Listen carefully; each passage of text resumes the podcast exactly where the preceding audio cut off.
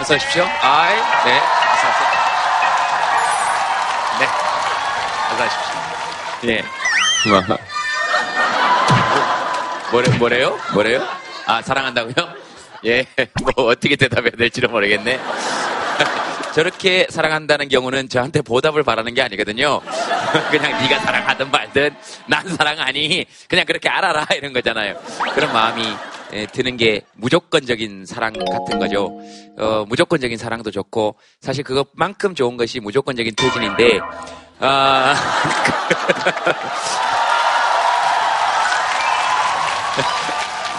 자, 예, 그게 그렇게 어려우신가 봐요. 아이고, 예, 어쨌든 뭐 여러분들 마음이 잘 전달돼서 잘 될 거라고 생각합니다. 이번만큼은 국민이 한번 이기는 설레를 우리 아이들에게 남겨줘야 되지 않겠습니까? 그죠? 그렇게 생각합니다. 그 아이들 교복 입고 와 있는데 여러분 아이들에게 박수 한번 부탁드리겠습니다. 네. 아, 뭐 어떤 이야기든지 예, 좋습니다. 예, 손 들고 누구든지 얘기 한번 해보세요. 네? 아, 사인해 달라고요? 네. 본인이 사인을 하세요. 저는 그 책 썼잖아요. 네.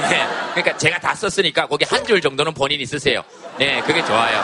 네, 네. 나중에 어, 저건 제 책에 나와 있는 이모티콘인데 그걸 직접 그리신 거예요? 어머님이 그리신 거예요? 저희 네. 어머니가 네. 형을 되게 좋아해요. 그래가지고 아니래잖아요. 아니 그걸 그렇게 아니시라고. 아니 아드님 등짝을 때려가시면서까지. 예. 톡투도 매주 이렇게 네. 보시고 그래가지고 제가 어머니한테 이거 사인 받아다 드린다고 약속을 드렸거든요. 네. 형이 거절을 하시면 제가 거짓말한 아들이 되잖아요.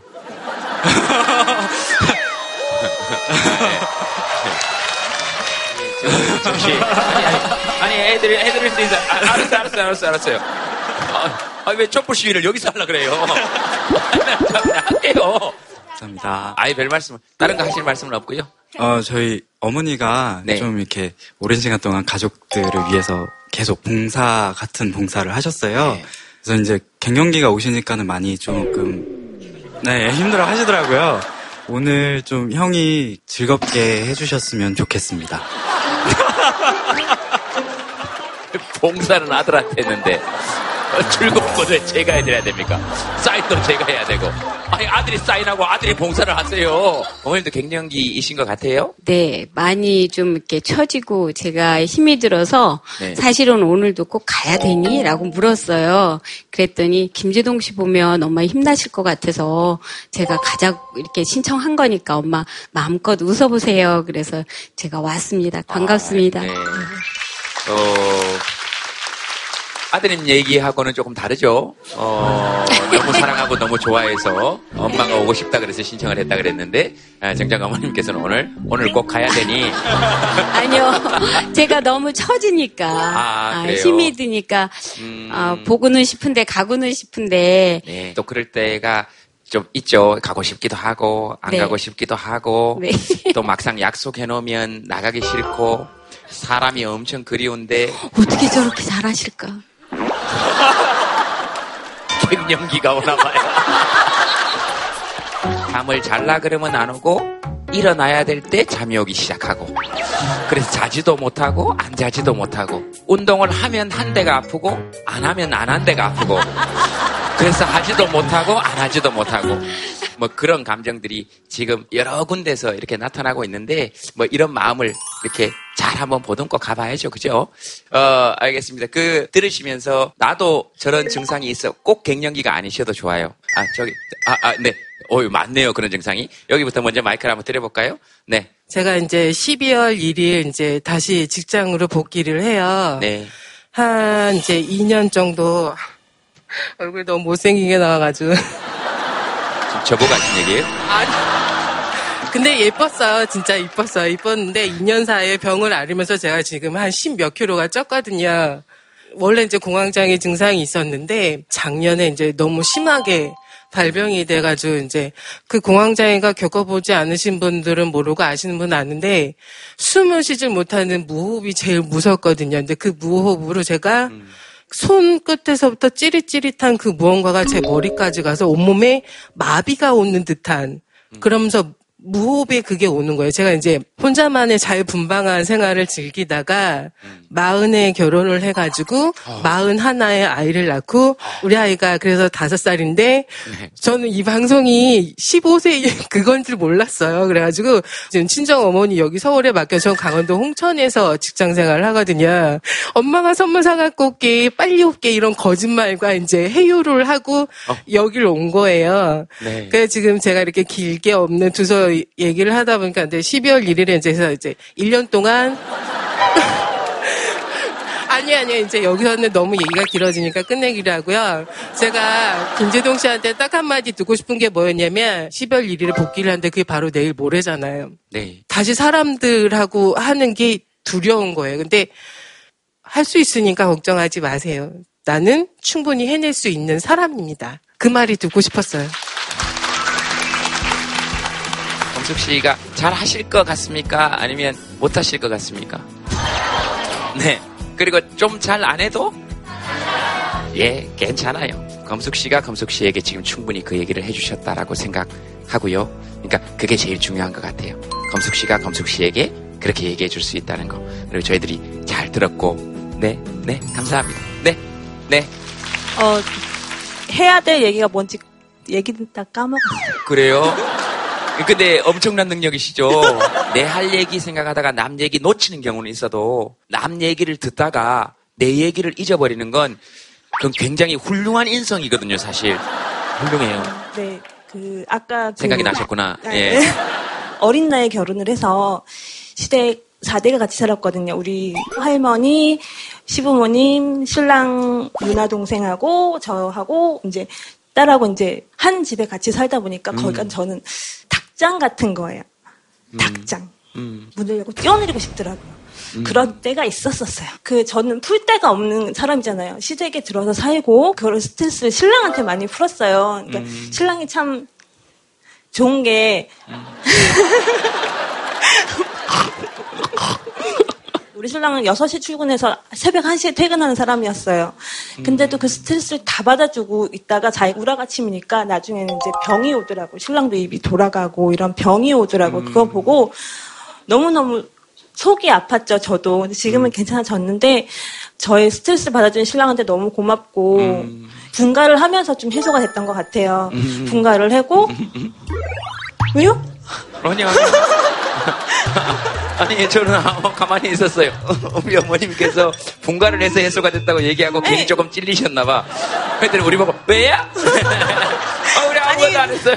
아니 그러니까 뭐 어, 그럴 수 있죠, 당연히. 저는 어, 젊었을 때 되게 음주감으로 되게 즐기고 사람들이랑 모여, 노는 거 좋아했었거든요, 진짜로. 근데 어. 이제 결혼하면서 그런 시부모랑 같이 사니까 어. 그런 걸 못했었는데 분가를 하면서 다시 사회생활을 하면서 음. 좀 좋아졌던 것 같아요. 네. 근데 저는 지금 다시 직장, 7년 만에 직장 생활 다시 하거든요. 음. 근데 막내가 큰애랑 8살 차이가 나서 지금 7살이에요. 얘랑 둘째가 많이 봐줘요. 전 또 너무 고마운 거죠. 음. 그거를 좀 은비가 좀 알아줬으면 좋겠다는 생각에 두서없이 말을 좀 했고요. 아니, 두서 다 있었어요. 걱정하지 마세요.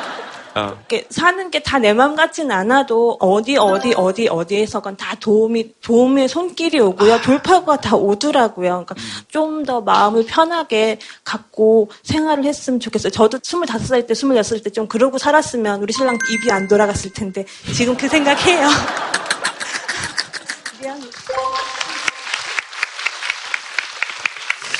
아내에게 뭐 방금 뭔가 중얼중얼 하셨는데 뭐라 그러신 거예요? 입이 다시 돌아왔다고 말씀하신 거예요? 아, 네네네. 남편 마이크 한번 잡아보세요. 뭐 쭉 얘기 들으시면서 남편 칭찬을 아주 한 보따리를 하셨는데. 제가 그때 대학교 다닐 때고 저 25살 같이 도- 같은 나이거든요. 그래서 좀 지방에 있었어요 학교가 그래서 네. 집사람 혼자 저희 부모님이랑 그 살았었거든요. 방학 때는 제가 내려오긴 하지만 힘들었죠. 저는 알긴 하는데 또 어, 제가 미안하죠. 뭐. 네. 어, 사람들이, 어, 어, 스물다섯 살에, 어, 그러니까 갑자기 남편이 방향을 급하게 틀었습니다. 제가 미안하죠, 뭐. 아, 네. 아, 근데 엄청 사랑하셨나 보다. 그 잠시도 결혼을 미룰 수 없을 만큼 사랑하셨나 봐요. 네. 무슨 일이 있었어요? 아, 그런 건 없었. 예, 그런 거라니요. 저는 아무 얘기도 하지 않았어요. 그 왜 발에다 주고 난 다음에 그 사람 집에 들어가는 뒷모습이 너무 싫으면 그때 결혼해야 된다 그러잖아요. 어, 너무 어려서 어떻게.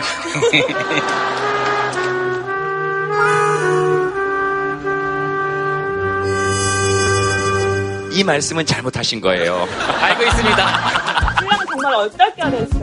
신랑은 얼떨결에 했다고요? 이 결혼 결정은 조.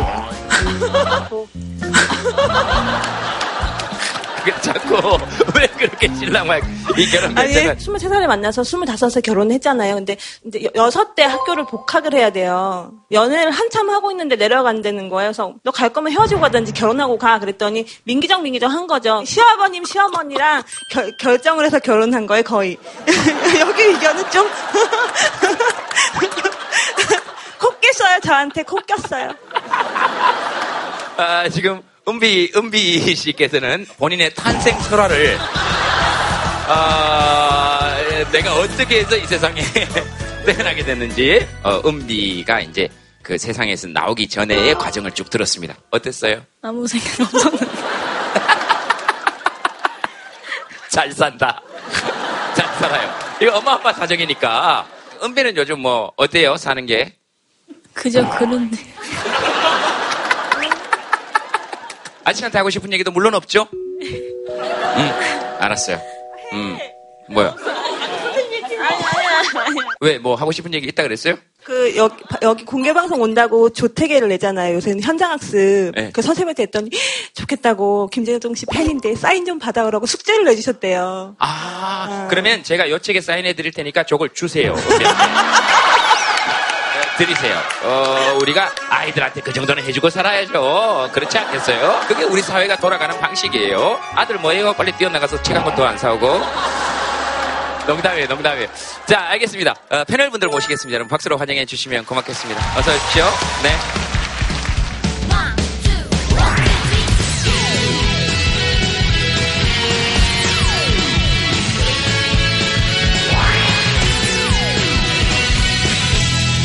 천석쌤은 뭐 워낙에 많이 출연하셔서 다 아시고, 뭐 사실은 지금 이제 별다른 소개가 필요 없고, 우리 상욱쌤은 지금 두 번째시죠? 네, 맞습니다. 어, 두 번째, 어, 많은 안 분들이. 잘리고 나왔네요. 향단아 그네줄을 밀어라 먼 바다로 배를 내어 밀듯이 향단아 그네에 관한 시입니다 실제 생활에서는 이제 그네가 멈추게 되잖아요. 그 이유는 바로 마찰력이 있기 때문인데요. 그거를 좀 다르게 표현하면 저항, 저항이 있기 때문에 물리 얘기 때문에 좋아하시죠? 그러나 많은 분들이 그걸 과학적 얘기로 받아들이지 않으셔서 왜 하필이면 그때 근해의 진자 운동 얘기를 했냐 이렇게 물어보시는 분들이 많으셨단 말이에요. 아무런 의도가 어- 없으셨던 거죠? 전혀 없었죠. 의- 혹시 의도가 있으셨나요? 네? 저요? 전 늘 의도가 있죠.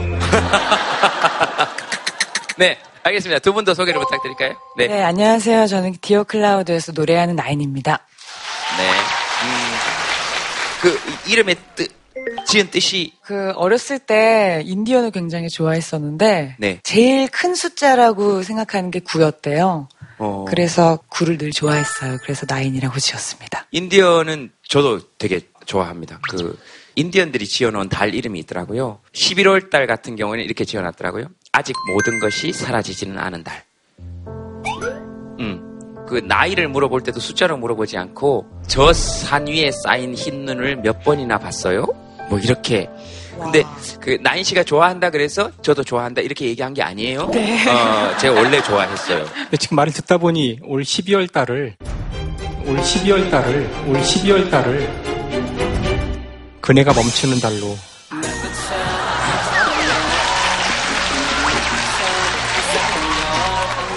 아니 물리학적인 그 네 그냥 그렇게 해줘요. 향단이가 일을 멈추는 달. 이제 고만 미니까 나인 씨는 처음 나오셨는데 네. 이런 얘기들을 해서 어떻게? 어, 근데 그냥 평소 사석에서 하는 얘기들을 듣는 것 같아서 낯설진 않은데요. 아 사석에서 이런 얘기하세요? 드라마 사석에서 물리 얘기하시나요? 아 그래. 요즘에는 다들 드라마보다 더 흥미진진한 이야기들. 알겠습니다. 어, 소개를 좀 부탁드리겠습니다. 안녕하세요. 저는 오늘 연주를 하러 온 싱어송라이터 권영찬이라고 합니다. 네, 반갑습니다. 반갑습니다. 피아노 치시는 분들을 다 되게 좋아하잖아요. 전 피아노 치는 남자 멋있던데. 좀 개인적으로 어렸을 때 좋아하는 여학생이 있었는데 네. 피아노 치는 남학생을 그 여학생이 좋아하는 바람에 예. 그 이후로 피아노 치는 사람 싫어합니다. 짝사랑의 실패 이후로 어, 피아노 치는 사람을 썩 좋아하지 않습니다. 네. 그 우리는 솔직하게 얘기해도 되죠. 피아노 치는 남자 보면 일단 약간의 적개심 같은 거 좀 가지고 있어요. 죄송해요. 어, 뭐 하나 이렇게 좀 울컥한 노래 연주 같은 거 뭐 하나 있을까요? 도레미파 솔라시까지 중에서 하나를 뽑아주시면 금을 가지고 여기서 만들어서 하겠습니다. 도레미파 솔 C D E F G 아 라로 하시겠어요? 왜 왜 왜 왜 내가 그런 걸 다 들어야 되지? 자 그렇게 그렇게 한번 좀 네. 아,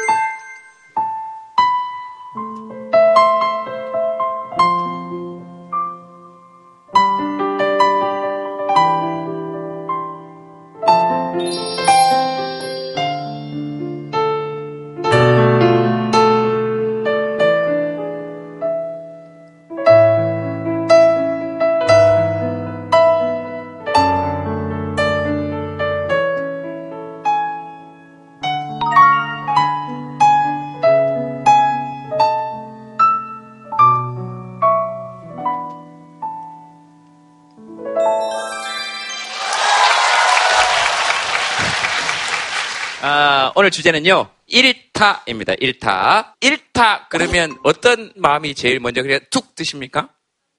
상실감? 지금? 어, 지금. 좋아요? 잃어버리고 싶어요? 시원하대. 손 들어보세요. 시원하다는 어디, 어디 계세요?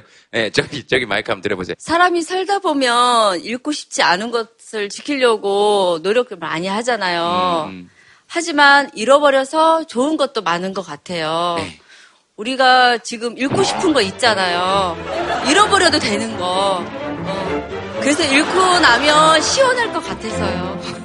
요즘 치통 있으신가 봐요. 아니요. 어, 그리고 또 잃어버려도 좋은 것, 예로부터 책은 잃어버려도 좋다. 다른 사람한테 나눌 수 있으니까. 예, 다른 사람한테 나눌 수 있으니까 책은 다른 사람이 읽을 거니까 책은 잃어버려도 좋다. 저도 사인 받아야 돼요. 책 일부러 사왔거든요. 어, 그거 사인해서 은비 선생님한테 갖다 드리는 걸로. 아, 어, 어머님은 지금 갱년기가 좀 힘드시다 보니까, 어, 그거 사인해서, 자, 은비야, 뒤로 싹 돌아서 웃어줘. 그럼 책이 넘어올 거야. 자, 어, 오늘의 주제 1타인데, 어, 1타 그러면 뭐, 선생님 생각나시는 거 있으시면? 사람은 기본적으로 제가 볼 때는 좀 보수적인 면이 있어요. 왜냐하면 과거에 더 머물고 싶어 하는 경향이 있습니다. 그렇기 때문에 이제 과거의 것을 놓치지 않으려다가 정작 미래의 것을 잡지 못하는 경우도 많습니다. 예를 들어 무언가를 우리가 잃어버렸으면 사실은 그 순간에 다른 것을 얻을 수 있는 기회인 경우가 많은데 어, 다른 것이 보이지 않아요. 왜냐하면 어, 그건 이미 지나갔는데도 계속 과거를 계속 과거를 떠올리는 거예요. 내 마음 속에서는 아마 과거에 잃어버린 거를 계속 가지려다 보니까 과거가 가득 차가지고 미래가 들어올 틈이 없는 경우들이 많이 생깁니다, 사실. 좀 잃어버릴 거는 좀 정리를 해서 잃어버리는 게 좋네요. 그죠? 너무 소중한 거를 잃어버린다는 건 참 어려운 거지만 어려워요. 어, 그렇게 소중하지 않은 것도 우리는 계속 유지하고 보존하려는 경향이 많이 있습니다. 음. 쌤은 뭐 책을 뭐 이렇게 주섬주섬 하시는 걸로 봐서 그때 당시에 뭐 떠오른 얘기가 있으셨던 것 같아요. 아, 저는 어차피 물리학자니까 또 물리학적인 얘기를 할 수밖에 없는데요. 물리학에서도 잃어버리는 게 있어요. 예를 들어 여러분이 이제 운동을 열심히 하면 질량을 잃어버리죠.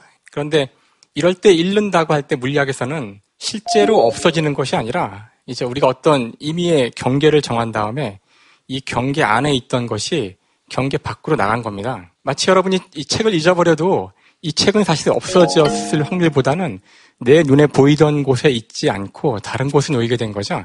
근데 이제 물리학에서도 진짜로 잃어버리는 게 있습니다. 그것은 바로 지금 이 순간이에요. 과거가 있다는 것은 오로지 우리의 기억이 있기 때문에 있을 거라고 추론을 하는 건데 물리 법칙으로 실제 과거는 존재하지 않아요. 그런 의미에서는 현재 또는 지금은 계속 사라져가고 있고요. 따라서 정말 소중한 것이 단 하나 있다면 물리학이 얘기해주는 것은 바로 시간이에요. 시간은 절대 복구할 수가 없기 때문에 많은 분들이 이제 시간을 써서 돈을 벌려고, 돈을 만들려고 하잖아요. 근데 사실은 정말 그 제대로 우리가 세상을 이해한다면 돈을 써서 시간을 벌어야 됩니다. 가장 소중한 게 시간이기 때문이죠. 저는 피아노 잘 치는 사람도 싫지만 저렇게 똑 똑한데 뭔가 사람한테 감동을 주는 사람도 별로 좋지는 않아요. 속이 못돼서 그런가요? 아니 저는 김재동 씨 말에 되게 감동을 많이 받아요. 근데 선생님 말 들으니까 그런 생각이 들어요. 우리가 1년 중에 열심히 살 수 없는 날은 딱 이틀밖에 없다 그래요. 어, 이틀이 뭐냐면 어제하고 내일은 열심히 살 수 없다 그래요. 어제를 열심히 살 방법은 없잖아요. 내일도 열심히 살 방법이 없고. 근데 우리는 그 이틀을 제일 많이 생각을 하는 것 같아요. 오늘을 열심히 살아야 된다는 그런 뜻으로 듣고, 아, 참 소중한 말이다. 이렇게 생각했습니다.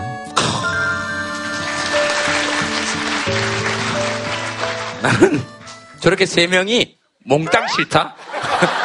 아, 좀 몽땅 싫어, 약간. 다 알지 못해도 그대 맘을 내 여린 손이 쓸어내릴 때 천천히라도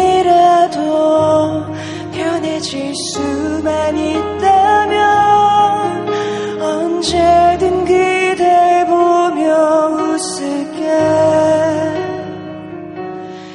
사라지지 말아요 제발.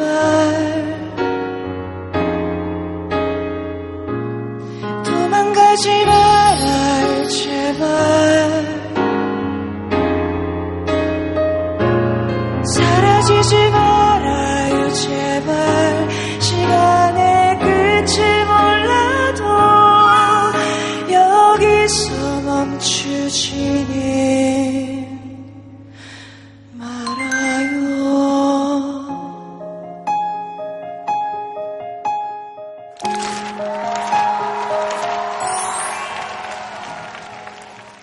오늘 게스트분 모시겠습니다. 박수로 환영해 주시기 바랍니다. 뮤지컬 배우, 어, 박관영 씨입니다.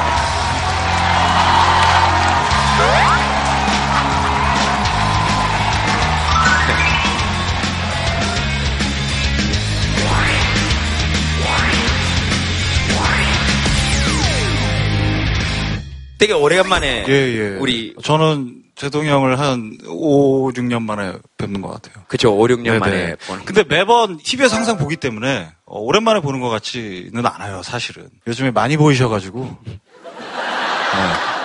뭐가 많이 보여요? 아니? 많이 보이더라고요. 아니, 뭐 넓은 장소에서도 많이 보이시고. 사실 근영 씨는 제가 개인적으로는 크게 예, 좋아하지 않습니다. 어, 본인은 6년 전에 저하고 어디서 봤는지 기억나십니까? 예, 예. 술자리요? 네, 누구랑 있었는지 기억납니까? 네, 황정민 선배랑. 예. 그때 무슨 일이 있었는지는 기억납니까? 알죠. 제가 왜 이 사람을 싫어하는지 제가 여러분들께 간단히 고발드리도록 하겠습니다. 황정민, 박건형, 저 이렇게 세 명 술을 먹고 있었습니다. 왜 웃어요? 왜, 왜, 왜, 왜, 왜, 왜? 왜? 그렇게 사람 세 명이 술을 먹고 있었는데 왜? 그랬는데 어떤 술 취하신 분이 저희에게 와서 시비를 걸었습니다. 연예인 별거 없네. 못생겼다. 그런데 갑자기 황정민 형이 벌떡 일어나서 그분에게 황정민 형이 벌떡 일어나서 그분에게 우리 제동이 욕하지 마세요. 그분은 특정인을 지칭하지 않았음에도 불구하고 더 나빴던 인간이 이 인간이었습니다. 저한테 형 참아요 라고 얘기했습니다. 아예 그 둘은 확신을 가지고 있었던 거예요. 저한테 못생겼다고 얘기하는 걸로. 저는 용납할 수 없는 차별적 범죄다. 그리고 황정민보다 저는 이 사람이 더 미웠다. 예? 그래도 그나마 이렇게 상황이 일단락 될 수 있었던 거는 형님이 참으셨기 때문에 네, 잘 참으셨다. 네, 저는 뭐이 자리를 빌어서 다시 한번 예, 감사의 말씀 드립니다.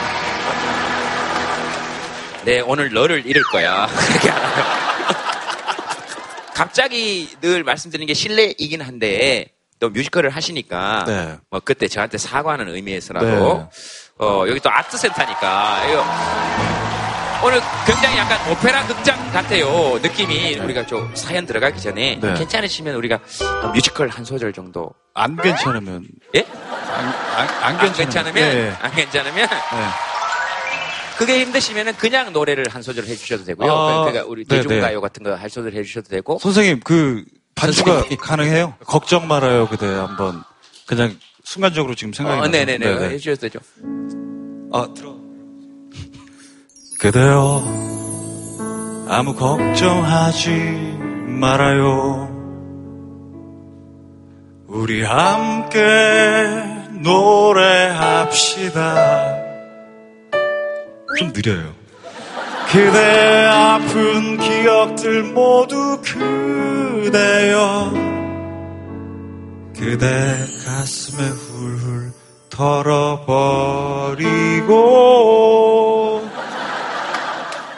지 나간 것을 지나간 대로 그런 의미가 있죠. 우리 다 함께 노래합시다. 후회 없이 꿈을 꿨단 말이에요. 네 감사합니다 본인도 본인이 멋있는 걸 이렇게 압니까?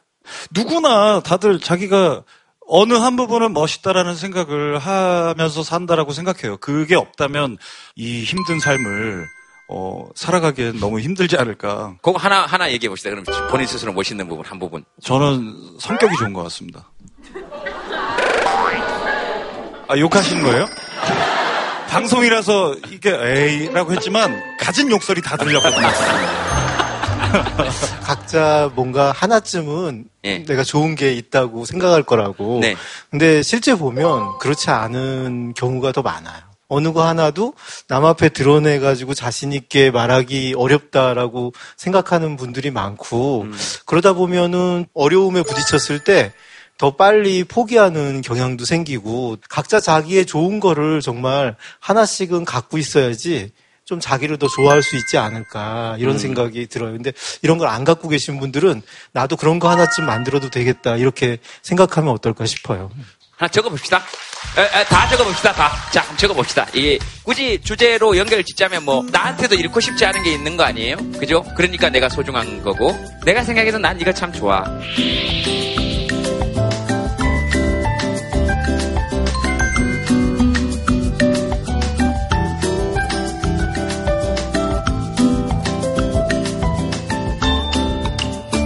작은 키, 낙천, 긍정, 끈기, 나만의 직설 화법, 근면성실, 긍정적, 네. 저거 조- 가슴이 맞았네. 지랄 맞은 성격.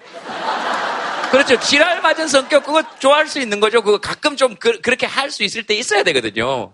저 진짜 웃겠다. 간.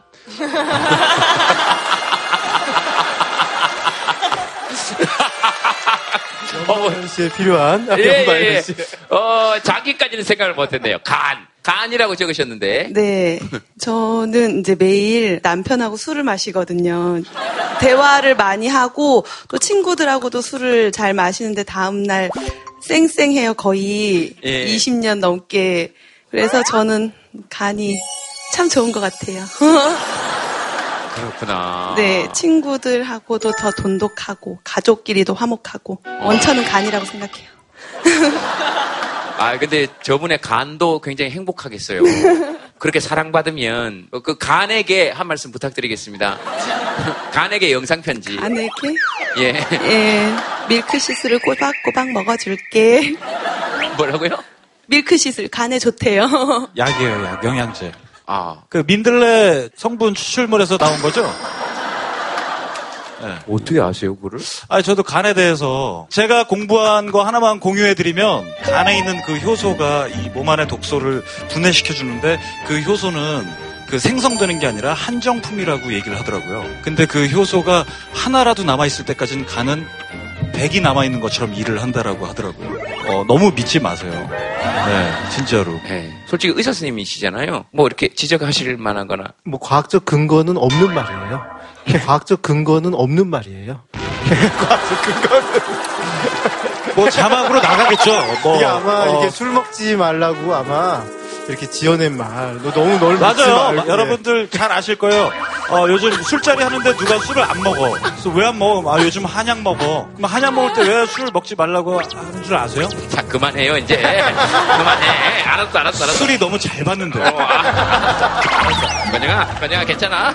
아, 지금 많이, 많이 당황했고, 어, 우리 선생님이 너무 직설적으로 음, 의학적 근거 하나도 없다 그러니까 굉장히 당황했으나, 뭐, 그럴 수 있죠. 난 너무 좋아요. 쌤이 오늘 제 복수를 다 해주는 것 같아요. 아, 아주 간이 후련하네. 자, 자, 알겠습니다. 자, 아, 한줄 사연 보겠습니다.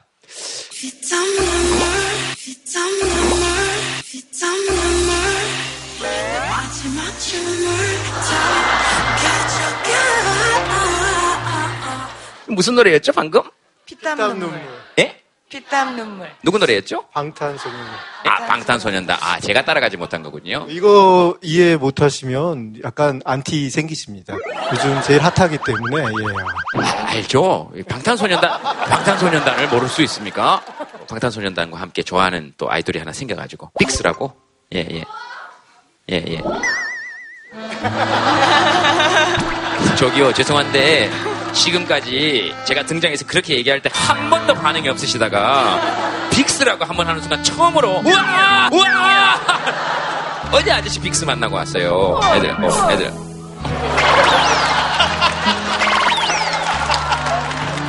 어디서 만나고 왔어요. 그랬더니, 헐! 빅스 얘기가 나오는데 너무 갑자기 확 좋았어요? 네. 그럼 빅스 콘서트 가지 왜 여기 와 있어요? 아, 아저씨가 더 좋아가지고. 빅스보다? 네. 자, 자세하게 한번 얘기해봐요. 자, 모든 카메라가 여기로 지금 가란 말이에요, 다. 예, 예, 뭐, 뭐, 얘기해봐요. 네? 얘기해봐요. 빅스보다 아저씨가 좋은 이유. 빅스 콘서트는 가기가 너무 힘든데. 아저씨, 아저씨 콘서트는 사연을 두 번째 넣었는데 바로 돼가지고.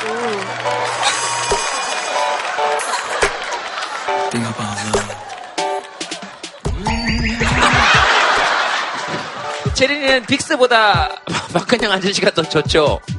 아니, 빅스요. 예? 빅스요. 빅스가 더 좋아요? 진짜 나쁜 사람이네. 아, 아 빅스가 더 좋아요? 좀 가만히 있었는데. 왜 저 아저씨는 왜? 처음 보시는 분이요.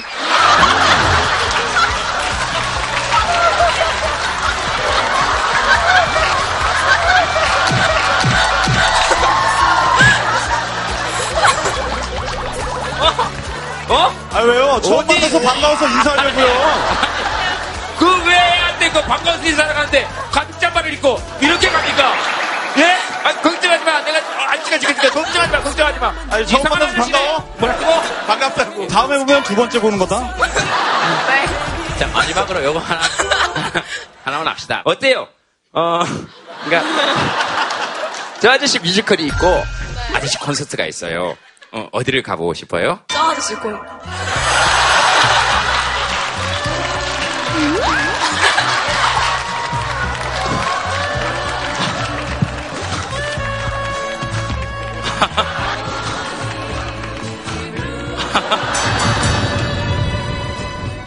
피땀 눈물로 키운 딸 아이돌에게 빼앗겼어요. 예, 어디? 네, 네. 네, 안녕하세요. 저는 충남 아산시에서 온 12살 딸이 있는 엄마 조예원이라고 합니다. 피땀 눈물의 노래의 주인공인데 방탄소년단이 예. 저희 딸을 뺏어갔어요. 내 마지막 춤을 더 가져가 내 피땀 방탄소년단 얘기만 하면 막 밝아지고요. 그 외에는 관심이 없는 것 같아요. 그 학교에서 내구조를 그려보라고 한 걸 제가 봤거든요. 선생님이 보여주셔서. 네. 근데 정말 한 가운데 가장 크게 방탄소년단 BTS라고 써 있고요. 아주 작은 점만하게 그래도 다행히 학업과 가족이 있었어요. 정말 안도의 한숨을 쉬었고요. 저희 딸은 비를 굉장히 좋아해서 곧 할 드라마도 이제 꼬박꼬박 챙겨볼 예정인 것 같아요. 네, 비. V. 알아요, 알아요. 네. 알아요. 친한 친구가 단짝 친구가 있는데 둘이서 얼마 전에 그 팬미팅을 간다고 해서 제가 광 클릭을 해서 네. 티켓팅을 해줬어요. 그래서 팬미팅을 네, 뭐 방탄소년단 좋아하는 것도 좋고 뭐 다 좋다고 생각할 수 있는데 벌써 사춘기가 왔어요. 네. 그 사춘기 딸도 저도 처음이잖아요. 저한테 제 인생에선 처음이니까 어떻게 해야 될지 몰라서 이제 전문가들의 강의 같은 걸 듣고 대화를 시도하려고 많이 방탄소년단에 대해서 공부도 예, 저한테는 공부더라고요. 공부도 하고 앨범을 사주고 예, 그렇게 했죠. 멋있다, 그런 근데. 그러면서 이제 친해지려고 많이 노력을 하고요. 아. 제 딸이 한 번은 사춘기 극에 달해서 저한테 아 엄마만 보면 짜증나 이렇게 말한 적이 있어요. 근데 화가 나지 않더라고요. 아 그땐 원래 그런 거야. 나는 너를 보면 항상 행복하니까 그러면 돼. 너는 엄마를 보면 짜증이 날 수도 있겠다. 그렇게 얘기를 해준 적은 있어요. 엄마는 행복하니까 괜찮아. 그랬더니 뭐라 그래요? 그 따님은 또 짜증내죠. 그쵸. 이유 없는 짜증인 것 같아요. 그냥 사춘기의 그 호르몬 때문에 생기는 짜증인 것 같아요. 그래요. 네, 본인이 의도하지 않은. 그 사춘기가 제발 좀 끝나주기를 좀 기다리면서 저는 항상 여기에서 딸을 기다리고 있다는 걸 항상 알려주려고 노력하고 있어요. 어머님이 이제 돌아올 거를 기대하고 계시지 않습니까? 잃어버렸으니까 잃어버린 걸 우리가 찾고 싶은 마음이 드는데 어, 안 돌아옵니다. 내 품에서 나한테 달려들고 귀엽게 굴고 그 모습 굉장히 엄마들은 또 아빠들은 또 보고 싶어 하지만 그거를 기대하면 기대할수록 딸은 더 벗어나려고 합니다. 왜냐하면 자기가 떠나야 될 운명이라는 걸 그 아이가 알고 있기 때문이에요. 두 가지 감정이 동시에 부딪히거든요. 사랑하는데 떠나야 되는 이 두 감정이 동시에 갖고 있고 양가 감정이 있으니까 이게 복잡해서 그거를 아이들은 표현을 정확히 못하니까 짜증난다고 얘기하지만 지금 너가 크니까 더 좋다. 어릴 때 너 네 살 때의 그 모습은 네 살로 좋았고 12살 모습은 12살로 좋고 20살 모습도 되게 기대된다고 이렇게 보셔야지 아마 딸하고 더 가까워지지 않을까 이런 생각이 듭니다. 진화 심리학이라는 분야가 있는데요. 인간의 그 생각이나 두뇌가 그러니까 구석기 시대 정도에 다 만들어졌고 지금 우리의 인간의 이 행동 같은 것들이 사실은 기본적으로는 그 당시에 만들어진 대로 행동하고 있다는 거예요. 그래서 그런 관점으로 보면 먼 옛날에는 인간이 한 10대 중반 정도면은 이제 벌써 애를 낳고 독립하고 그랬다는 거죠. 근데 이게 인간 사이가 복잡해지면서 그렇게 할 수가 없잖아요, 지금. 그러니까 그렇게 생각한다면 사실 오늘날 겪고 있는 이런 사춘기의 문제는 원래는 독립을 해야 되는 나이인데, 생물학적으로는. 근데 이 인간이 문화적인 이유 때문에 그걸 막고, 우리 20대 후반이 될 때까지 계속 붙잡고 있잖아요. 그러니까 거기서 생기는 너무나 당연한 그런 모순적인 상황이라는 거예요. 피할 수 없고 자연스러운 갈등이라는 거예요. 그에 따르면.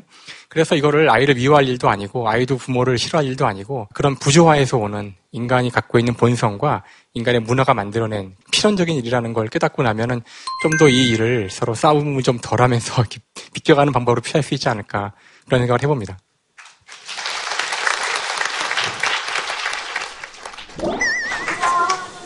하고 싶어요? 예, 이야기하세요. 저 이번에 수능 끝난 고3인데요. 네. 저희 엄마는 제동 아저씨랑 동갑이에요. 어, 뭐하러 그런 얘기를 마지막에 해요? 아, 근데 저희 엄마가 엄청 일찍 결혼했거든요. 그리고 저를 일찍 낳아가지고, 제가 그리고 또 사고도 엄청 많이 치고 다녀가지고, 엄마가 그런 거 막 처리하느라고 고생을 좀 많이 했어요. 여기 오늘 놀러와서 엄마한테 고맙다고 얘기하고 싶어서, 마지막으로. 뭐 짜잘한 사고 아니었던 것 같아요. 왜냐하면 철이 정도 나오면 아, 이거 뭐 관공서가 연루되어 있을 확률이 조금 저는 있다고 봐요. 그죠? 아니면 그냥 교육기관 정도입니까? 아, 교육기관 정도? 네네네네. 그래서 신비 씨는 뭐 엄마한테 하고 싶은 얘기 있으면 마지막으로 하세요. 앞으로도 나 키우느라 조금만 더 고생해주고. 그리고 엄마가 좀 어려가지고 철이 없어요. 엄마 철 좀 들어서 술주정 좀 안 했으면 좋겠고 어른스러워졌으면 좋겠어요 엄마한테 엄마가 언제 보면 제일 철이 없는 것 같습니까? 어, 어, 술 먹고 왔을 때 네. 집에서 춤을 추거나 준비 씨는 아직 술 안 드세요? 엄마가 자꾸 먹이려고 해요. 어, 엄마 키우시느라 고생이 많으십니다. 한 가지 제가 엄마하고 동갑으로서 제가 엄마 편을 들자면 저 사춘기가 한 번 더 돌아서 오는 걸 갱년기라고 해요. 그 몸에 힘이 좀 없을 뿐이지 마음속에 다시 열정이 살아나는 거야. 아, 엄마 울잖아. 그렇다니까. 앉으면 무릎이 아프고 일어나면 허리가 아프고. 근데 춤추고 싶으니까 눈물이 안 나겠니? 제일 슬플 때가 언젠 줄 아니? 내가 본 춤대로 못 출 때야. 그런 우리 마음도 좀 이해를 해달라고. 사실 제가 좀 철이 없는 걸 인정을 하거든요. 근데 아까 그 어머니들 고민 얘기하셨는데 엄마가 좀 철이 없으면 아이가 철이 들더라고요. 그래서 알겠습니다. 아, 전문가분 한 분의 의견이 나왔습니다. 답은 간단하게 나왔네요. 엄마가 조금 더 철이 없고, 어, 편하게 사시면 애들이 철이 좀 빨리 든다. 저는 전적으로 이쪽 의견에 공감합니다. 그 아이가 엄마 제발 철 좀 들어 할 때까지 한번 엄마도 엄마 인생 즐기시는 것도 괜찮겠네요. 아, 자, 다음 보겠습니다. 건영 씨가 먼저 뭐, 뭐 하나 보시고 싶으세요? 미모도 잃고 머리숱도 잃고 수능이 뭐길래 네, 아이고. 오, 어디다가 뭘 잃었다는 거예요? 지금은 좀 회복돼 있긴 한데 지금 너 크게 웃었어요, 지금? 아니, 지금 회복됐다는데 박근영 씨 크게 웃었어요, 지금? 오늘 분위기 파악을 못 하시고. 아니 재밌잖아요. 너무 이쁜데 지금 회복됐다라고 표현하는 게 너무 재밌어서 웃었어요. 수능 보기 전에는 갑자기 고3이라는 거에 대해서 되게 강하게 들어와서 양심의 가책이 느껴지더라고요. 놀기가. 그래서 놀지도 못하고 화장에 손도 안 댔고 그냥 계속 공부만 하니까 미모를 잃은 상태에서 사진도 못 찍고 계속 공부만 했었죠. 어, 오늘 화장했어요? 네, 친구들이 해줬어요. 21호 썼어요? 23호 썼어요? 30, 21호 썼어요? 요 피부톤에 23호가 맞는데, 아, 아직 경험이 좀 없어서, 어, 그랬구나. 많이 힘들었겠네요? 네. 대학들이 원하는 인재상이 그런 거거든요. 모든 걸 잘하는. 수능만 준비하면 모르겠는데 요즘에는 수시 전형이 되게 많단 말이에요. 글도 잘 써야 되고, 말도 잘해야 되고, 공부도 물론 잘해야 되고, 학교 생활도 잘해야 되고, 교우 관계도 좋아야 되고. 이런 모든 걸 총체적으로 보니까 그게 너무 힘든 거예요. 압박감이 너무 심하고. 수능만 하나만 하면 모르겠는데. 그리고 꿈을 찾기에도 너무 어려운 시스템인 것 같고, 이 교육 체계가. 그래서 저는 별로 마음에 안 들어요. 위에 사람들이 좀 열심히 일해줬으면 좋겠습니다. 위에 사람들이. 네. 알겠습니다. 그, 원래 쌤그 아이들이 학업에만 너무 부담을 느끼지 않게 하기 위해서 들어간 게 무슨 교우 관계, 수행 평가, 뭐, 이런, 이런 거잖아요. 근데 이게 지금 아이들 이야기를 들어보면 학업 위에 그게 또 얹혀버린 거거든요, 지금. 그, 왜, 왜 이렇게 하셨어요? 제가 한 건 아니어서. 예, 알죠, 알죠. 예, 어떻게 보면 이제 하나의 시험으로 대학을 가게 되면 너무 결과 중심적이다. 이 과정 중심적으로 뽑아보자 하는 생각에 이런 제도가 도입이 된 건데 학생들이 느낄 때는 예전에는 막판에 한번 몰아가지고 긴장하면 됐는데 이제 학교에서 매 순간 긴장해야 되니까 그게 더 부담스럽게 느껴지는 면도 분명히 있는 것 같아요. 근데 사실은 그게 어떤 제도의 문제라기보다는 그 결과의 차이가 너무 큰게 문제인 것 같아요. 또 나중에 그거를 뒤집고 회복하는 것이 쉽지 않다 보니까 절박하게 매달리게 되고 그 작은 평가도 나쁘게 안 받으려고 막 거기에 몰두하게 되니까 힘들어지지 않았나 이렇게 네. 생각합니다. 예. 네. 음, 그렇다. 그죠? 네. 다영 씨 친구 뭐 하시고 싶은 얘기 있으시면 하세요? 저는요, 산업 디자이너가 되고 싶었는데, 네. 그걸 하려면 실기 시험을 봐야 돼서 학원을 다녀야 된대요. 입시에 맞는 그림이 있어서. 음. 그래서 학원을 다니려고 알아봤더니 재료비가 20몇만 원에 학원비가 매달 50만 원이고 방학 특강은 600만 원이다. 한 달에 600만 원이요? 네. 학원이? 그것만이 아니라 대학을 가면 졸업까지 1억이 든다. 심지어 미대 입시를 하려면 그림도 잘 그리고 공부도 1등급이 나와야 돼요. 그래야 좋은 대학교 가고 취직을 그나마 잘할 수 있는 거예요. 그래서 제가 저- 그게 정말 하고 싶었던 거였는데 경제적 여건이나 사회적으로 그게 취업이 잘 안 되니까 결국엔 포기하게 됐거든요. 이 입시 제도에 모순이 있지 않나. 미술을 잘하는 애들 뽑는데 공부까지 보고 실기 시험에서 그 그림에만 맞춰서 그려야 되나. 막 이런 생각이 들었고. 결국엔 포기하게 됐는데 그래도 지금은 또 제가 새로운 꿈이 생겨서 그거에 맞춰서 하고 있긴 해요. 새로운 꿈이 뭔지 물어, 물어봐도 됩니까? 좀 풍족하게 살지 않아, 살지 않아가지고 주변에 좀 어렵게 사는 사람들이나 사회적으로 좀 눈에 안 띄는 사각지대에 있는 사람들도 있고 그런 사람들을 다 도와주고 싶어요.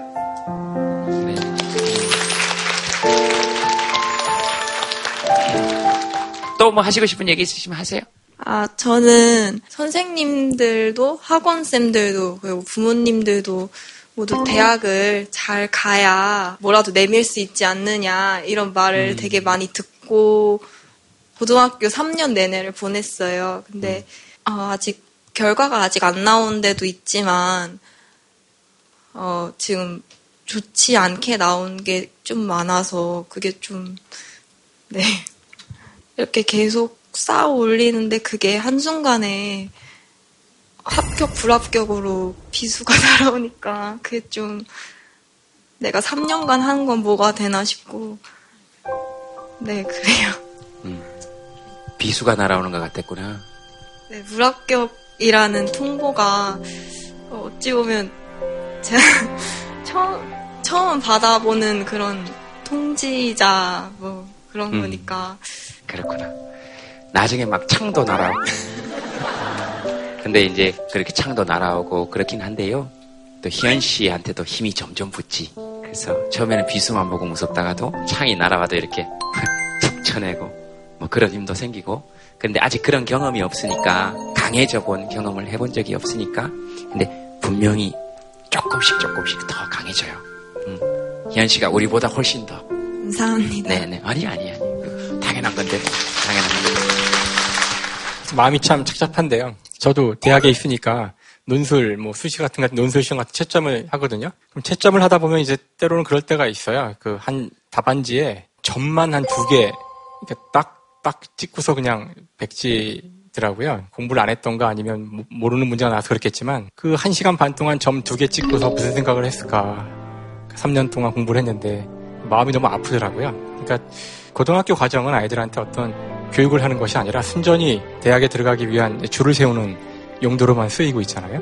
문제는 모두가 다 원하는 대로 갈 수도 없고 거기서 벗어난 사람들은 정말 아까 그 점 찍은 학생처럼 그 자리에 앉아서 다른 사람들의 들러리를 서는 거잖아요. 저희가 정말 대학이 어떤 의미인지 그런 거를 모두가 깨닫지 않으면은 안 바뀌는 상황인 것 같아요. 이제 뭐 정부의 잘못인지 이제는 교수의 잘못인지 대학에 있지만 저도 답을 잘 모르겠어요. 근데 너무 안타까워서 되게 미안합니다 학생들한테 미안해요.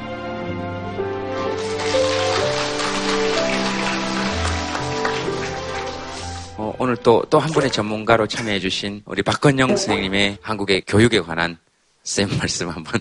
네, 저는 아까 학생들의 얘기를 들으면서 고3이 공부를 안 하는 것이 양심의 가책을 느낄 만한 일인가?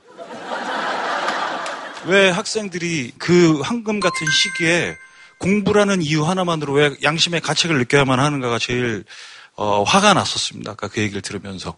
선생님께서 말씀하셨듯이 우리가 어디로 가는지 도대체 공부를 왜 하고 있는지 내가 원하는 게 뭔데 지금 공부를 하는 건지 그걸 찾으려면은 어 사실 시간이 지나면 다 알게 될 거고 시간이 지나면 다 어, 깨닫게 될 거야라는 말은 사실 되게 무책임한 말 같고요. 우리 모두의 문제 로 인식하고 어 같은 마음으로 이 저 학생들의 얘기를 바라봐야 된다라고 생각을 합니다. 고3 때는 고 대학이 전부인 줄 알고 살다가 그게 무너지니까 다 무너지는 것 같아서 그런 거죠. 그래서 뭐 앞으로 어떻게 될지 사실 어른들도 잘 몰라요. 잘 모르겠는데 가장 중요한 건 아까 서천석 쌤이 얘기하신 것 같아요. 서열이 낮다라고 지금 얘기되어 있는 대학을 졸업한 사람 또는 대학을 졸업하지 않은 사람과 사람들이 받는 대우, 임금 격차가 완전히 줄어들어야 돼요. 그것만 돼도 사람이 사는 게 좀 쉽지 않을까요? 그죠? 그 언니니까 네. 언니로서 뭐 하고 싶은 얘기 있으면 뭐 어, 저는 어, 재작년에 굉장히 안 좋은 사건이 있었는데 그때 고1이었던 학생들이 이번에 또 이렇게 안 좋은 분위기에서 수능 시험을 본 게 너무 많이 미안했던 그런 마음이 있었어요. 그래서 이번 수험생들한테는 다들 어른들이 좀 많이 미안했으면 좋겠는 생각이 있습니다. 미안하지 뭐. 미안하지 뭐. 그래서 조금씩 조금씩 나아질 겁니다. 조금씩 조금씩. 우리 아이들한테 여러분 박수 한번 부탁드리겠습니다. 네. 될 겁니다. 자, 다음 사연 뭐 보실래요? 우리 저 오늘 건영 씨가 아이들 얘기 들으면서 또 울컥하고 흥분해가지고 게스트로서 최초로 사연 하나 더 뽑으실 수 있는 이런 권리를 주- 드린 분은 당신이 처음입니다. 고맙습니다. 어, 뭘 그걸 고맙다고까지 할건 없고요. 그 이어지는 얘기인 것 같은데 네. 어, 마음의 여유를 잃어버린 나는 취준생. 아이고, 또 취업 준비가 또 기다리고 있나 봐. 얘기해보세요. 오늘 뭐, 예. 예, 저는 내년에 졸업을 앞두고 있는 전휘재라고 합니다. 희재 씨. 예. 사실 제가 전공을 건축을 전공을 했는데 제가 졸업할 때쯤에는 통일이 될 줄 알았는데 이게 시장이 너무 각박하더라고요. 뭐가 각박해요, 시장이? 이미 아파트들은 많이 다 지어져 있고 어. 이제 리모델링밖에 국내에서는 일이 없고 해외로 나가려면은 이제 마음의 결심을 좀 해야 되고 네. 하다 보니까 내가 지금 행복하게 살고 있는 건가? 약간 이런 고민이 많이 되더라고요. 그러니까 삶이 없어지고 있는 느낌이 자꾸 들어가지고 삶이 없어지고 있는 느낌. 예, 그러니까 이제 면접을 갔었는데 면접에서는 현장 경험이 있냐? 뭐 이런 걸 또 물어보고 있는데 저는 사실 아르바이트나 이런 건 또 서비스업 쪽에서 했어요. 무슨 아르바이트 하셨어요? 아, 영화관 CG 예, 에서도 했었고 네, 영화관에서 예. CG 하셨군요. 아. 예, 예, 예. 예, 그리고 네. 뭐 커피숍에서도 했었고 이제 아이스- 아이스크림 집에서도 했었고 음. 거의 그런 식으로 일을 하다 보니까 사람들을 대하는 게 재밌고 이제 서비스업에서 일을 하고 싶다는 생각을 많이 했었는데 전공으로 일을 구하자니 이제 제 마음이 안 서고 그렇다고 이런 서비스업으로 일을 하자니 사실 제가 가지고 있는 그런 게 너무 없는 거예요. 음. 그러다 보니까 제가 가지고 있는 게 무엇인지도 이제는 잘 모르겠고 음. 좀 많이 이제 고민에 고민을 하고 있는 와중에 이제 여기 오게 되었습니다. 극장에서 일하고 이럴 때는 뭐, 뭐 어떤 게 제일 좋으셨어요? 감사합니다라는 말 한마디도 되게 고마웠고 음. 그냥 웃으면서 손님들 대하는 것 자체가 그냥 즐거웠던 것 같아요. 그죠, 그죠. 네. 사람들이 웃는 거 보는 걸 되게 좋아하시는 분인가 보다. 그러니까 아마 건축을 하셔도 아니면 서비스업에 관계되는 일을 하셔도 그런 일을 찾으시면 참 좋겠다. 그런 생각이 그냥 들었어요. 그런 일을 좋아하시는 분이구나. 감사합니다. 뭐가요? 그냥 그런 생각이 들었어요. 알겠습니다. 이 사연이 원래 사연자분이 와 계시다고 해요. 아, 이 사연이 원래 원- 사연자. 원래 사연자분이 아니셨어요? 아, 그랬어요? 어, 어, 그러니까 휘재 씨, 어, 이게 본인 사연 아니래요. 어, 죄송하실 건 없어요. 방송에서는 못 뵐 것 같아요.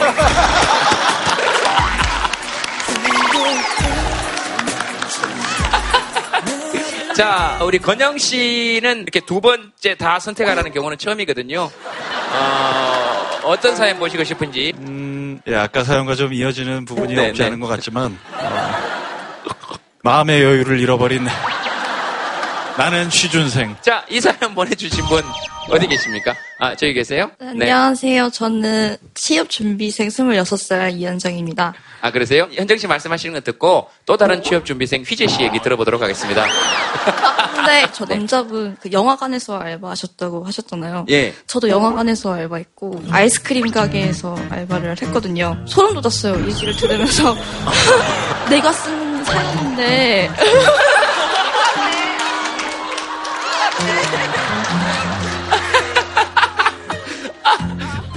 어, 어, 어, 어, 어.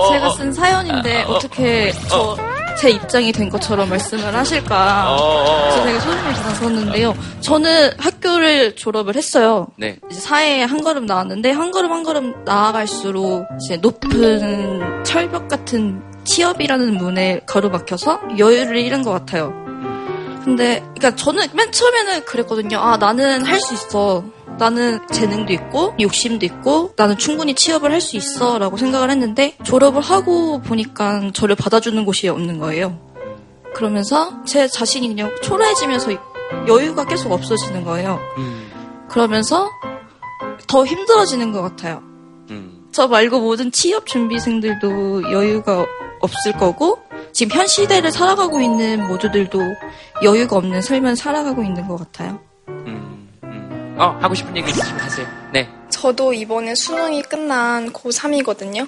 근데 어, 수능 끝나기 전부터 계속 좀 나이 많은 언니 오빠들 만나면 어, 취업이 더 힘들다. 수능 때 마음고생 한 거에 거의 100배는 더 마음고생이 심하다라는 얘기들을 막 하면서 공무원이 답이다. 이런 얘기들을 막 하시는 거예요. 그래서 고3 1년 동안 진로에 대해서 왜 이게 이렇게 될 수밖에 없나를 생각해 봤어요. 음. 근데 대학 전공에 뭘 배우는지 모르잖아요. 네. 막 화학과, 화학공학과 이 차이도 제대로 모르고 어떤 여기 가서 뭘 하는지도 하나도 모르는데 내가 좋아하는 걸 어떻게 찾을 수 있고 내가 좋아하는 진로는 아무도 알려주지 않아요 고등학교에서는 네. 그리고 우리들이 흔히 듣는 직업은 다 사자가 들어가거나 아니면 공무원 이런 직업들만 다들 얘기하시니까 굉장히 막막한 거죠 그런 걸 들었을 때 저는 솔직히 취업과 아직 시간이 있 있는 나이임에도 불구하고 벌써부터 걱정이 되는 마음에 이렇게 마이크를 들었습니다. 예. 잘 들었습니다. 네, 감사합니다. 잘 들었습니다. 한 분 정도만 더 듣겠습니다. 네. 저 같은 경우는 낮에 중고등학생이나 어르신들한테 연극 교육을 하고 있어요. 저녁에는 창작극단에서 이렇게 연극을 만들고 있거든요. 돈벌이 전혀 안 돼요. 네. 그래서 여기 온 것도 사실 어, 중요한 제 친구를 좀 설득시키려고 온 건데 여태 어찌 됐든 간에 중요한 제 친구라 하면 아, 옆에 있는 같이 이제 인생을 설계하는 친구인데 이 친구한테 이제 뭔가를 얘기하려고 사실 왔어요. 그게 중요한 게 아니라. 여튼 근데 아이들한테 그게 중요한 게 아니라고요? 아, 왜냐면 그 보니까 너무 여러 가지 얘기들이 나오는데 사실 그 친구들한테 어떤 얘기를 해줄 수가 없어요. 야, 너네 어디서 그런 거 보고 안정적인 삶을 살려고 하니? 이렇게 얘기를 못 하겠고 그래, 너네 하고 싶은 거 해라. 이렇게밖에 할 수 없는 거예요, 고등학생들한테. 그러니까 모험적으로 스티브 잡스처럼 미국의 어, 실리콘밸리처럼 그런 삶을 살아라 이렇게 할 수도 없는 거고. 음. 근데 중요한 건 옆에 이렇게 같이 가는 친구가 있잖아요. 어, 안정적으로 생활해야 하는 건 굉장히 중요한 거고, 굉장히, 어, 품위 유지라는 것도 굉장히 중요한 거고. 근데 그런 것까지 제가 이 친구한테 같이 그렇게 이상적인 정신을 갖고 철학을 갖고 살아가자고 얘기를 할 수가 없는 거예요. 그래서 사실 나이대에 맞게 공통적인 그런 어려움들이 있다라는 걸 같이 공유하고 싶어서 데리고 왔어요. 그리고, 어, 그리고, 어, 그리고, 네. 공유하고 싶어서 데리고 왔어요. 그리고, 어, 그리고, 어, 그리고, 네.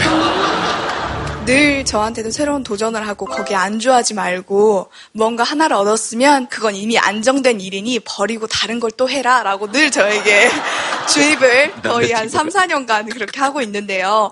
저도 함께 초등학교 학교 예술 강사를 하고 있습니다. 불과 2년밖에 안 된 저에게 안정된 일이기는 해요. 근데 내년에는 또 불안정한 일이 될 수도 있어요. 왜냐하면 어, 이번에 이 큰 사건으로 인해서 진흥원 문체부가 너무 크게 연관이 돼 있다 보니까 13개 광역도시가 이 지원 사업을 포기하겠다고 선언을 했다고 해요. 그래서 무슨 어, 사업입니까? 한국문화예술교육진흥원에서 하는 학교 예술 교육입니다. 네, 음. 그래서 저는 연극 분야에서 하고 있는데 이제 그 재단에서 저희들은 사업을 이제 내년도에 진행을 하지 않겠습니다라고 하면 저는 이제 내년에 일자리를 잃게 되겠죠. 근데 돈은 저희가 받진 않았어요. 저희는 예술 강사가 만들어지고 난 후에 약 10년 동안 강사료는 오르지 않았습니다. 네. 그런데 지원되는 금액은 늘어났었고요. 그 돈 다 어디로 갔는지 모르겠지만. 알 수 있습니다, 이제 앞으로. 네. 예, 그래서. 왜 피해는 고스란히 예술 강사와 아이들이 받아야 되는가? 이제, 어, 이제 학교 수업이 끝나가는데요. 교장 선생님께서 아,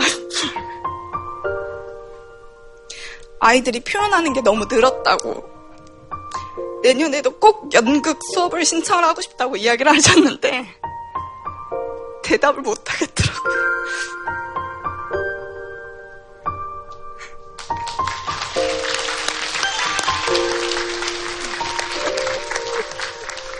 근데 이제 저는 이 일을 내년엔 더 열심히 더 새로운 수업을 멋지게 짜서 아이들과 하고 싶은데 새로운 걸 이제 도전을 하라고 계속 하니까. 그래서 저는 아이들을 위해서도 예술 수업은 꼭 유지가 되어야 된다고 생각을 하는데 알려지지도 않은 것 같아요. 이렇게 포기를 했다는 걸. 감사합니다. 네, 그래서 많은 관심을 가져주셨으면 이러한 면도 있다는 것을 어, 덕분에 이야기하게 됐네요.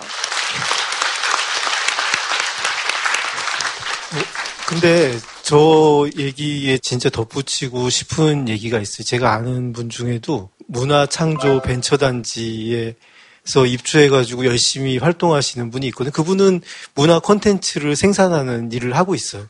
근데 이제 그 모든 사업들이 차은택 그다음 최모 씨 이렇게 연관돼 있다고 해가지고 그건 어차피 너희들도 다 부역자. 제가 보기에 그분들은 부역자가 아니거든요. 문화 콘텐츠를 만들어서 우리 사회를 발전시키려는 생각으로 자기가 하던 일을 포기하고 거기 들어가서 일하는 분이 있는데 내년도에는 모든 지원이나 이런 사업이 다 끊기니까 하루아침에 거리에 나앉게 됐다고 이렇게 하시는 분들이 많이 있더라고요. 우리가 보면은 결국 당하는 사람은 제일 밑에 있는 사람들이 당하는 것 같아요. 저 말씀하신 분도 선생님들과 아이들이 결국은 모든 피해를 다 당하게 될 수도 있거든요. 그래서 저는 이런 것을 한 번에 싹 쓸어내는 것도 속 시원해 보이고 좋아 보일지 모르지만 그 속에서 옥석을 잘 가려야 되지 않을까 이런 생각을 좀 같이 전해서 좀 하고 싶었어요. 네.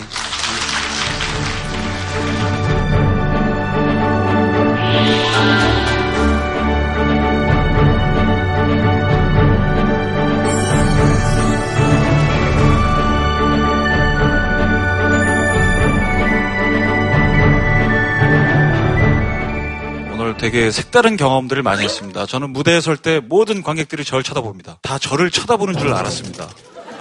제 뒤에 거대한 스크린을 그러니까 어, 시선 방향은 저쪽을 향하면서 모두 나를 보고 있지 않는 이런 진기한 어, 경험 되게 평생 간직할 수 있을 것 같고요. 어, 무엇보다 이 다른 언어 우리가 외국에 나갔을 때 언어가 통하지 않으면 얘기를 잘 들으려고 하잖아요. 비단 그 다른 언어의 사람과 소통하는 것뿐만 아니라 같은 언어를 쓰는 사람들끼리 오히려 그렇게 더 귀담아 듣고 더 잘 들어보려고 하는 어, 노력들이 필요하지 않나 오늘 이 자리에서 어, 많이 느꼈습니다. 감사합니다. 숨